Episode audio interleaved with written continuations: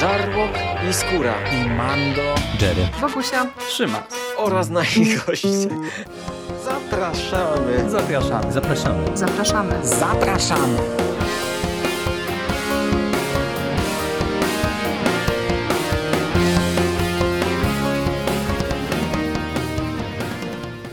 Cześć, z tej strony Michał Rakowicz, czyli Jerry. I zapraszam Was na pierwszą w tym roku odsłonę filmów świątecznych od Netflixa.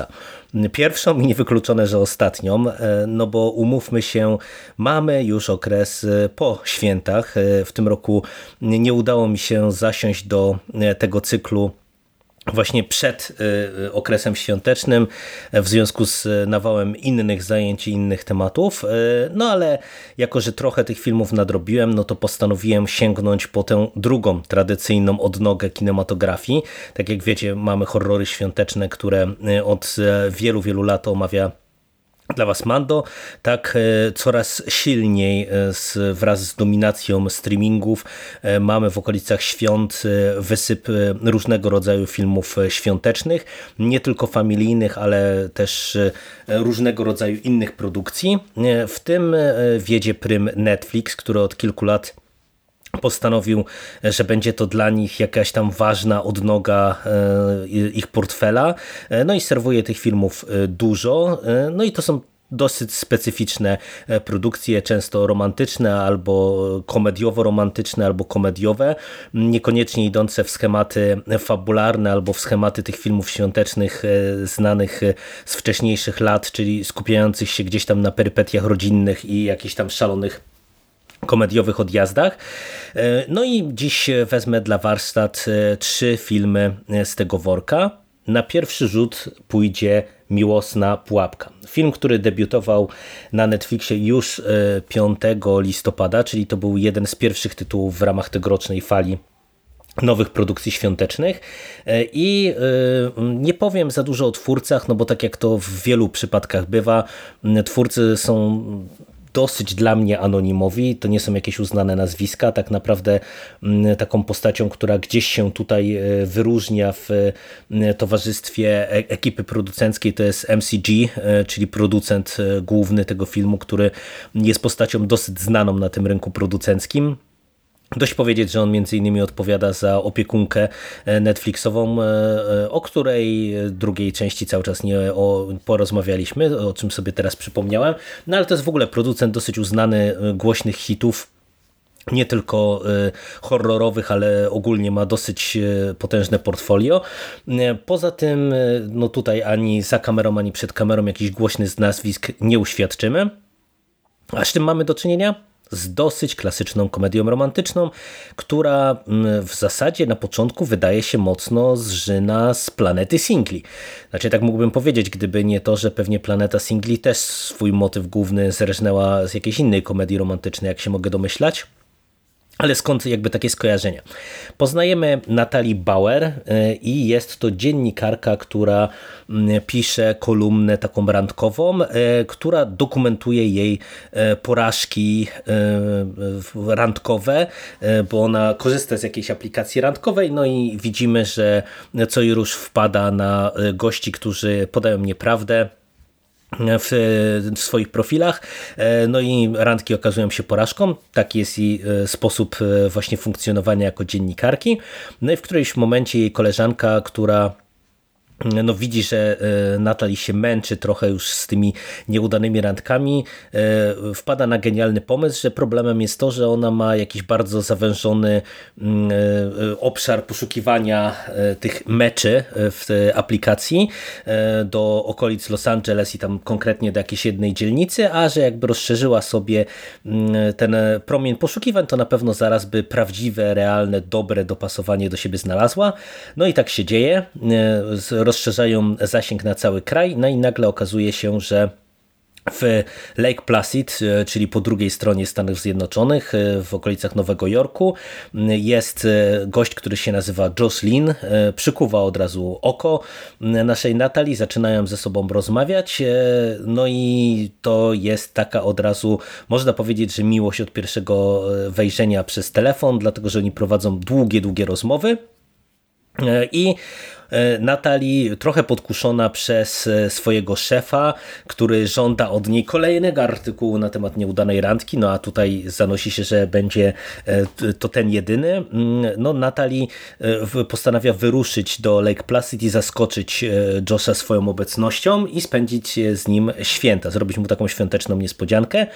I na miejscu okazuje się, że Josh też troszeczkę nakłamał w swoim profilu, bo Josh Lin oczywiście istnieje, ale na zdjęciu, które było w profilu, nie figurował Josh, tylko jego kumpel Tag.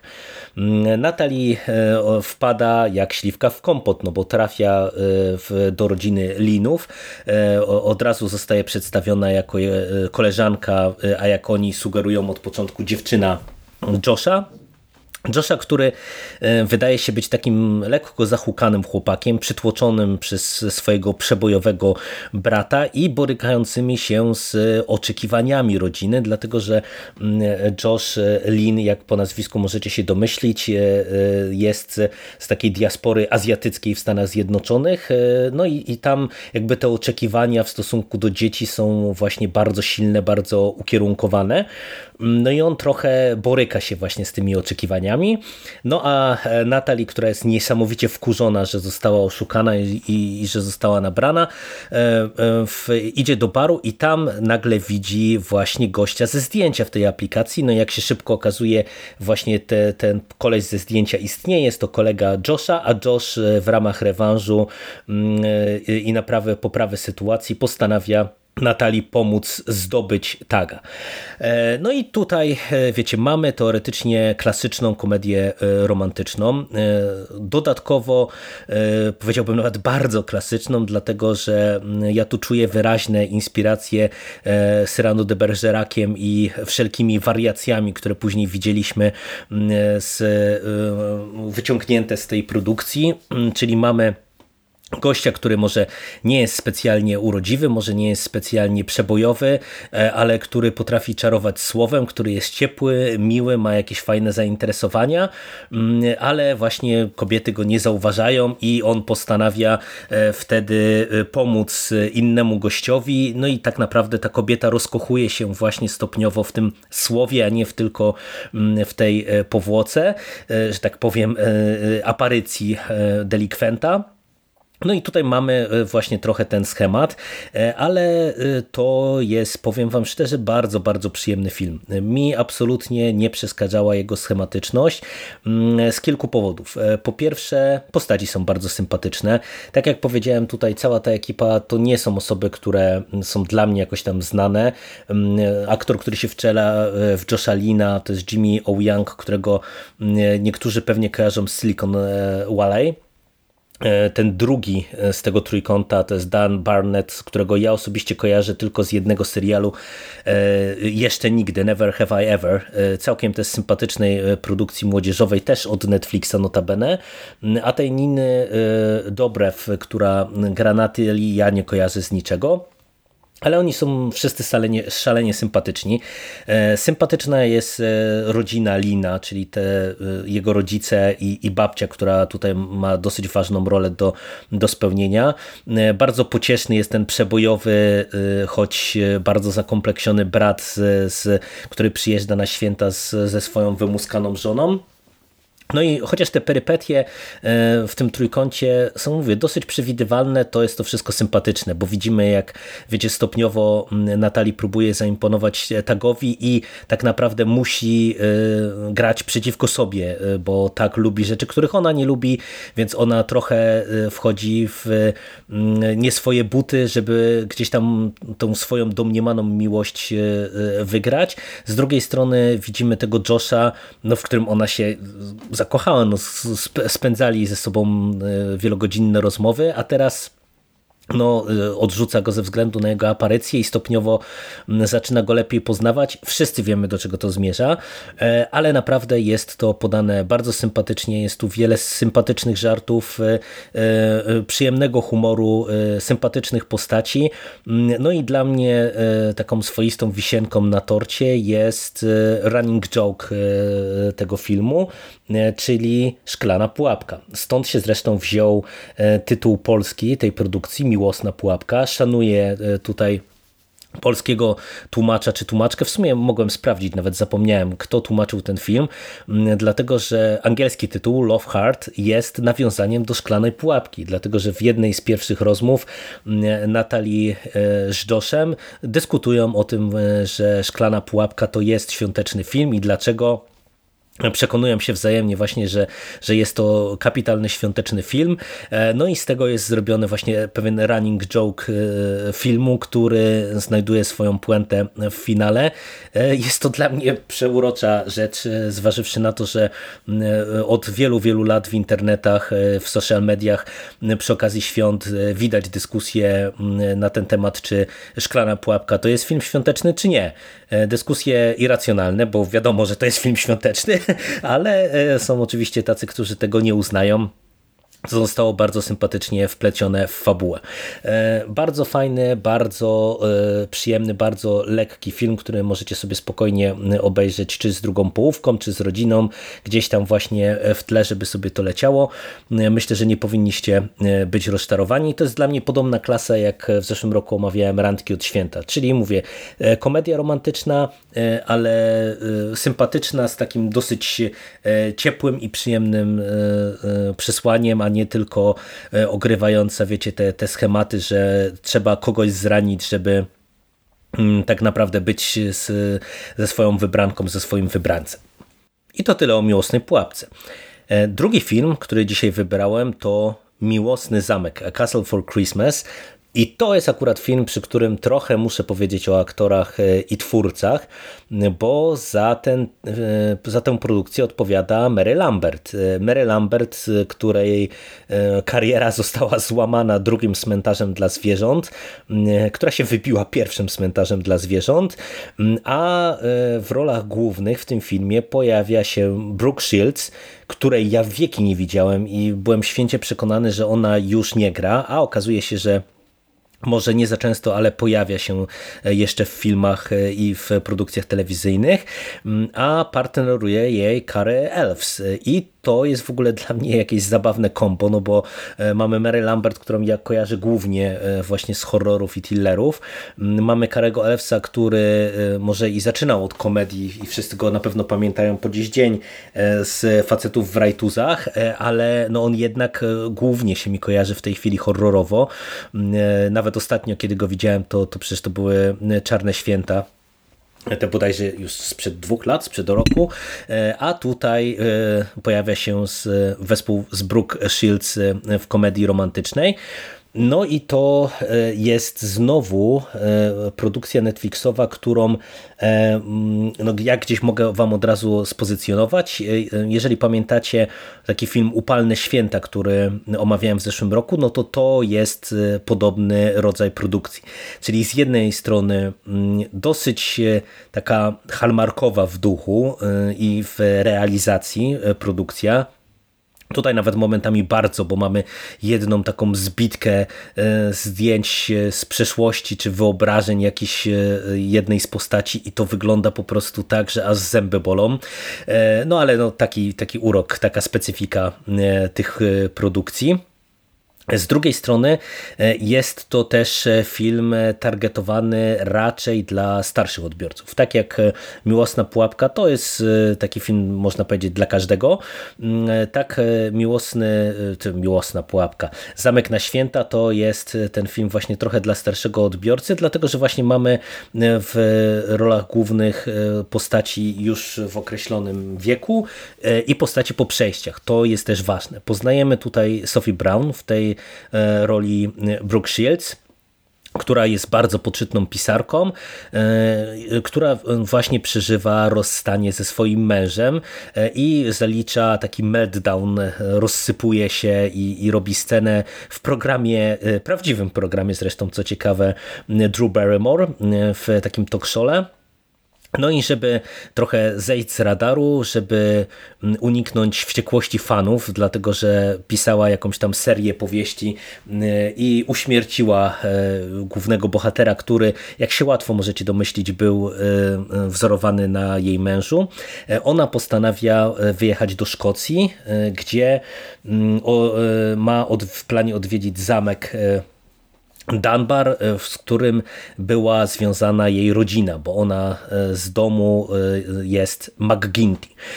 Na miejscu pojawia się w tym zamku, który bardzo szybko postanawia kupić i tam wpada na niejakiego Milesa, który w tejże miejscowości no jest taką postacią, o której ona się odbija co i róż, taką złotą rączką, no i bardzo szybko okazuje się, że Miles jest nikim innym, tylko księciem Dunbar, księciem, który ma, można powiedzieć, pewne problemy finansowe. Jest mu trudno utrzymać ten zamek, tam oczywiście widzimy turystów, no ale to zamek to nie jest łatwa rzecz do utrzymania. No i w zasadzie z jednej strony Sophie to jest dar z niebios, no bo ktoś się pojawia, kto chce odkupić od niego zamek, byłby to zastrzyk gotówki, spadłby mu ten problem z głowy. Z drugiej strony no on jest tym dziedzicem, no i nie w smak mu jest to, że jakaś tam Amerykanka podkupi jego dobra rodowe, no i on postanawia sprzedać ten zamek, ale daje Sophie czas tam bodajże 3 miesięcy, w którym to on nadal będzie w zamku mieszkał, no i liczy na to, że ona po tych 3 miesiącach zrezygnuje, a musi wpłacić bezwzwrotną zaliczkę. No i też, jak możecie się domyślać, wiadomo, do czego to wszystko zmierza. Sophie i Miles oczywiście się w sobie zakochują. No i to jest produkcja, powiedziałbym, taka, jakiej się spodziewacie najbardziej. Taka najbardziej klasyczna w ramach tych filmów świątecznych. To, co jest dla niej nietypowe, to jest właśnie metryka głównych bohaterów. No bo mimo wszystko mam wrażenie, co też podkreślałem właśnie przy okazji Upalnych Świąt, raczej Hollywood cały czas unika jakby takich produkcji ze starszymi aktorami, aktorkami. To się często mówi, że przecież aktorki, kiedy pierwsza młodość jest za nimi, no to coraz częściej borykają się z problemem, żeby dostać w ogóle rolę. No tutaj mamy właśnie tę miłość ludzi po przejściach. No i to się ogląda całkiem przyjemnie, przy czym no, trzeba brać pod uwagę, że właśnie to jest najbardziej taki hallmarkowy w produkcji film, czyli on wygląda dosyć tanio momentami, to aktorstwo nie jest najwyższych lotów, chociaż Brooke Shields i Carey Elwes sprawdzają się bardzo dobrze w rolach głównych. No, to są spoko aktorzy, szczególnie Carey Elwes, bo Brooke Shields to ja jakoś nie byłem, może nigdy jakimś wielkim fanem jej zdolności aktorskich, no ale tutaj sobie całkiem nieźle radzi. Są zabawne running joke'i, no bo nasza Sophie jest pisarką i my co już widzimy, jak ona próbuje w tym zamku pisać kolejne wersje swojej powieści, no i to jest po prostu grafomania pierwszej wody, więc to jest, wiecie, to jest takie trochę meta, takie zabawne właśnie na tym podwójnym poziomie, gdzie widzimy, że ona jest właśnie podszytną pisarką, pisząc właśnie te jakieś kiczowate romansidła. Jest to wszystko też mocno świąteczne, bo w sumie o tym nie powiedziałem przy okazji Miłosnej Pułapki. To był dosyć mocno świąteczny film, ale przez to, że on się skupiał mimo wszystko na tych takich wątkach rodem z komedii romantycznej, to te święta były gdzieś tam w tle. Było ich dużo, było dużo śniegu, dużo ozdób świątecznych, no akcja puentuje się przecież w święta, więc to wszystkie elementy są zachowane, ale to nie jest ten poziom świąteczności, co w Świątecznym Zamku, no bo tutaj mamy tych świąt dużo, mamy przystrojony zamek, mamy jakąś tam imprezę świąteczną, tradycyjną, mamy kolędników i tak dalej, i tak dalej. Jest to sympatyczne, dochodzi trochę też ten aspekt, który znów wyciągałem na powierzchnię przy okazji Upalnych Świąt, czyli zadbano nie tylko o jakieś znane nazwiska w obsadzie, ale także zadbano o malownicze plenery. Tam była Afryka, tutaj mamy Szkocję i ta Szkocja jest naprawdę fantastycznie portretowana. Zdjęcia w tym filmie, jeżeli chodzi właśnie o krajobrazy, wypadają bardzo dobrze. Także, no znowu, dosyć przyjemny film. Nie spodziewajcie się absolutnie nic wielkiego, nic odkrywczego, ale myślę, że jako kolejny właśnie seans taki z mamą do obejrzenia tutaj od razu sygnalizuję. Myślę, że powinien się ten film sprawdzić bardzo, bardzo dobrze. A na trzeci tytuł w dzisiejszym mini przeglądzie trafia Zamiana z księżniczką 3. Princess Switch 3 Romancing the Star. Taki jest anglojęzyczny tytuł. Polskiej wersji tego tytułu chyba w ogóle nie ma. Jest po prostu Zamiana z księżniczką 3. I ten tytuł mnie bardzo zaskoczył, bo nie spodziewałem się, że po szaleństwach drugiej części, kiedy to z dwóch identycznych księżniczek, które się nie znałem, raczej księżniczki i dziewczyny ze Stanów Zjednoczonych, które w drugiej części trafiły jeszcze na złą kuzynkę właśnie księżniczki Fionę. We wszystkich rolach Vanessa Hudgens, tak, to dokładnie jest ten rodzaj filmu, że oni pójdą w część trzecią, no bo w trzeciej części mieliby dołożyć jeszcze czwartą Vanessę Hudgens w roli dla odmiany kuzynki tej dziewczyny z Ameryki. No nie wiem, nie wyobrażałem sobie tego, nie przyszło mi do głowy, że oni w ogóle w coś takiego pójdą, a poszli i zaserwowali film ze wszechmiar zaskakujący. Dlatego, że o ile pierwsza Zamiana z księżniczką była filmem mocno komediowym, druga, ale takim rodem z komedii romantycznej, druga Zamiana z księżniczką była filmem komediowym, ale skupionym na zupełnie innych wątkach, no bo pojawiała się ta zła kuzynka Fiona, było porwanie, jakaś taka intryga lekko kryminalna. O tyle trzeci film jest heist movie. I to jest po prostu coś niesamowitego, tym bardziej, że to jest bardzo udane heist movie, co zaskoczyło mnie jeszcze mocniej. Ale jak prezentuje się fabuła? Poznajemy, czy wracamy raczej do naszych bohaterek, do Stacey i do księżniczki Margaret, czy królowej już Margaret, królowej Montenaro, kiedy one przygotowują się do imprezy świątecznej właśnie w królestwie Montenaro i w ramach atrakcji zostaje wypożyczony taki artefakt, Gwiazda pokoju, artefakt prosto z Watykanu, zresztą przywozi go jakiś watykański biskup i ta gwiazda ma ozdobić choinkę i być takim gwoździem programu właśnie na całym tym festiwalu. No i okazuje się, że tuż przed tym, jak ta gwiazda ma się pojawić na choince, zniknęła. No i rozpoczyna się poszukiwanie gwiazdy, no bo jeżeli gwiazda się nie odnajdzie, no to jak się możecie domyślać, może dojść do kryzysu dyplomatycznego pomiędzy Montenaro a Watykanem, czego nikt by przecież nie chciał. No i nasze główne bohaterki, czyli Margaret i Stacey, postanawiają zwrócić się do pomocy do jedynej osoby, która zna się na nielegalnych interesach, czyli do Fiony. Tak, zgadliście. Tym razem ta kuzynka Fiona zostaje wciągnięta do intrygi jako ich pomocnica. Ona odbywa w tej chwili karę, jakiś prac społeczny w jakimś tam takim sierocińcu katolickim. Jakaś siostra przełożona z nią tam współpracuje. No ale wyraża zgodę, że ona może wyjechać, ale ma się stawić na święta, na komisję, która zadecyduje, czy zostanie zwolniona z odbywania dalszej części kary. Fiona pojawia się w Montenaro razem z osobą, która ma całej naszej ekipie pomóc, czyli jej dawną wielką miłością, Peterem Maxwellem, który pracuje dla Interpolu. tak, bardzo wygodnie. No i oni wszyscy zaczynają się zastanawiać, gdzie ta gwiazda pokoju mogła zniknąć, no i wpadają na trop demonicznego Huntera Kanarda, człowieka, który zajmuje się biznesem hotelowym i kradzieżami dzieł sztuki. No i oni się domyślają, że to on stoi właśnie za kradzieżą, a że Fiona też go zna, no to wpadają na genialny pomysł, że dokonają włamania do Huntera i ukradną złodziejowi gwiazdę pokoju.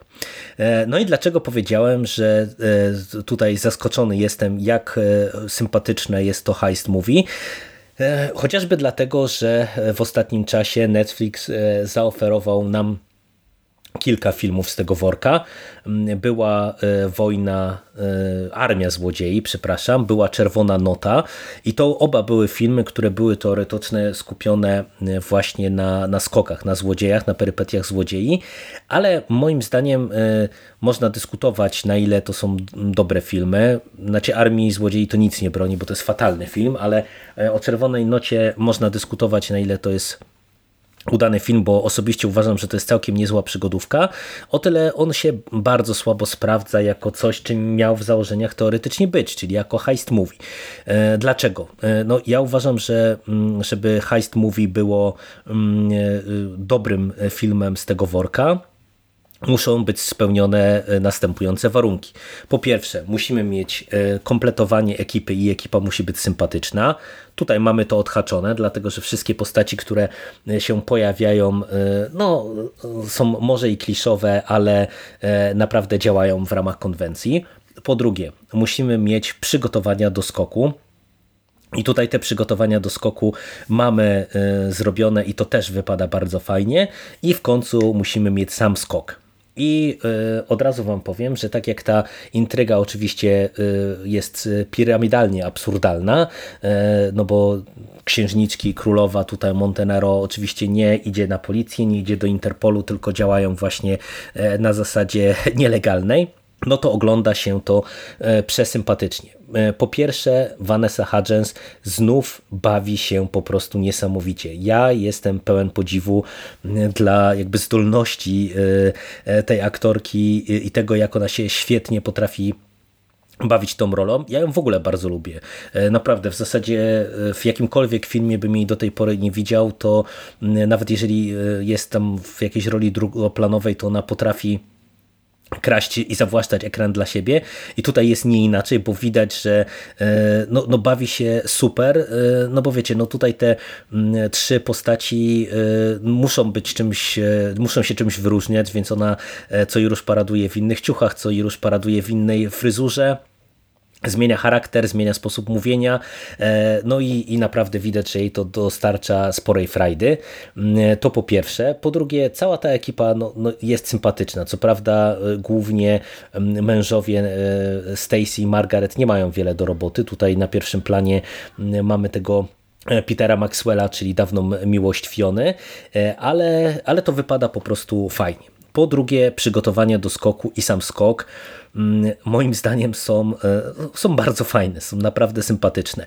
Przygotowania do skoku są z jednej strony w ramach klasycznej formuły przygotowania do skoku w tego rodzaju kinie, z drugiej strony są zabawne, bo widzimy dużo różnych głupotek, które nasze bohaterki, nasi bohaterowie robią w ramach tych przygotowań. No i sam skok jest dla mnie prawdziwą perełką, bo uważam, i to mówię absolutnie bez ironii, żeby nie było, że ktoś tutaj mnie oskarża, że ja tak tutaj się naśmiewam i ironizuję. Ten skok jest nakręcony fantastycznie, naprawdę, bo mamy wykorzystanie tego oczywiście, że mamy trzy dziewczyny o tej samej aparycji i w trakcie tego skoku, w trakcie tego włamu dwie z nich działają na terenie zamku wroga, jedna odpowiada za włamanie, druga odpowiada za dywersję i cała ta scena tego napadu jest kręcona równolegle i naprawdę ona jest fantastyczna. Mamy tutaj takie naprzemienne kręcenie sceny balowej i właśnie sceny włamu i ja znów to powiem, tak jak ja się trochę naśmiewałem w poprzednim podcaście przy okazji omawiania zamiany z księżniczką, że to też jest niesamowite, że Vanessa Hudgens gra trzy różne dziewczyny, gra z trzema różnymi facetami i z każdym z nich chemia wylewa się z ekranu. Tutaj jest dokładnie to samo. Po prostu jest scena włamu i scenę przygotowań, która jako żywo może budzić skojarzenia ze słynną sceną z Osaczonych z Seanem Connery i Catherine Zeta-Jones i po prostu tutaj elektryzuje ta scena. Ona jest fantastycznie nakręcona, fantastyczna jest chemia pomiędzy bohaterami. Ja bawiłem się niesamowicie dobrze. No i znowu, to nie jest jakieś wielkie dzieło w kinematografii, ale uważam, że jest poprowadzone bardzo dobrze. Tym bardziej, że do tego bardzo przyjemnego wątku heist, rodem z heist movie, mamy dołożony wątek Fiony, bo tak jak w pierwszym filmie była jedna z dziewczyn na głównym planie, czy w zasadzie były we dwie, w drugim podobnie, tak w tym filmie to Fiona przyjmuje ekran, ona dostaje tutaj zdecydowanie więcej czasu, dostaje swój wątek rodzinny, który też jest całkiem fajny i w kontekście filmu świątecznego przyjemny, ale taki sensowny, też nie taki cukierkowy. Bardzo to było też zaskakujące, także no bardzo przyjemna całościowo rzecz. No i ponownie, tak jak to w zamianę z Księżniczką bywa, to jest ten film świąteczny Netflixa, gdzie święta po prostu wylewają się z ekranu. No tutaj jak mamy przygotowania do tego balu świątecznego, to uwierzcie mi, nie ma ani jednego miejsca na ekranie, żeby nie było tu śniegu, choinek, bombek, lampek, Mikołajów, elfów i innych cudów. No pod tym kątem to też jest taki cukiereczek, bombeczka. No bardzo, bardzo przyjemny film. No i w zasadzie to tyle. Tak jak widzicie, w zasadzie chwalę wszystkie trzy filmy. I na koniec jeszcze raz to podkreślę. Wiecie, żaden z nich to nie jest jakieś wiekopolne dzieło kinematografii, ale ja absolutnie tego nie oczekuję po filmach świątecznych. To mają być filmy, które gdzieś tam mogą sobie lecieć w tle, a my możemy biesiatować z rodziną i przyjemnie spędzać czas. I one wszystkie trzy spełniają tę rolę. Wszystkie trzy są na tyle przyjemnie zagrane, przyjemnie napisane, żeby nie bolały ich seanse. Nie są głupie, są proste w większości przypadków, ale nie prostackie i naprawdę ja na wszystkich trzech tych tytułach bawiłem się dobrze, więc jeżeli będziecie potrzebowali czegoś do relaksu w tym okresie okołoświątecznym albo przed Sylwestrem na przykład, to śmiało po te trzy filmy możecie sięgać.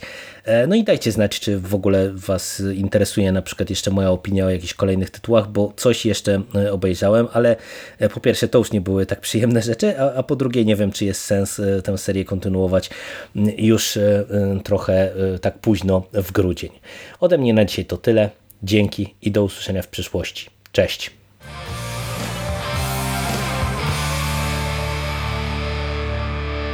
You finished? That's it, man. Game over, man. It's game over. What the fuck are we gonna do now? What are we gonna do? It's over. Nothing is over. Nothing. You just don't turn it off!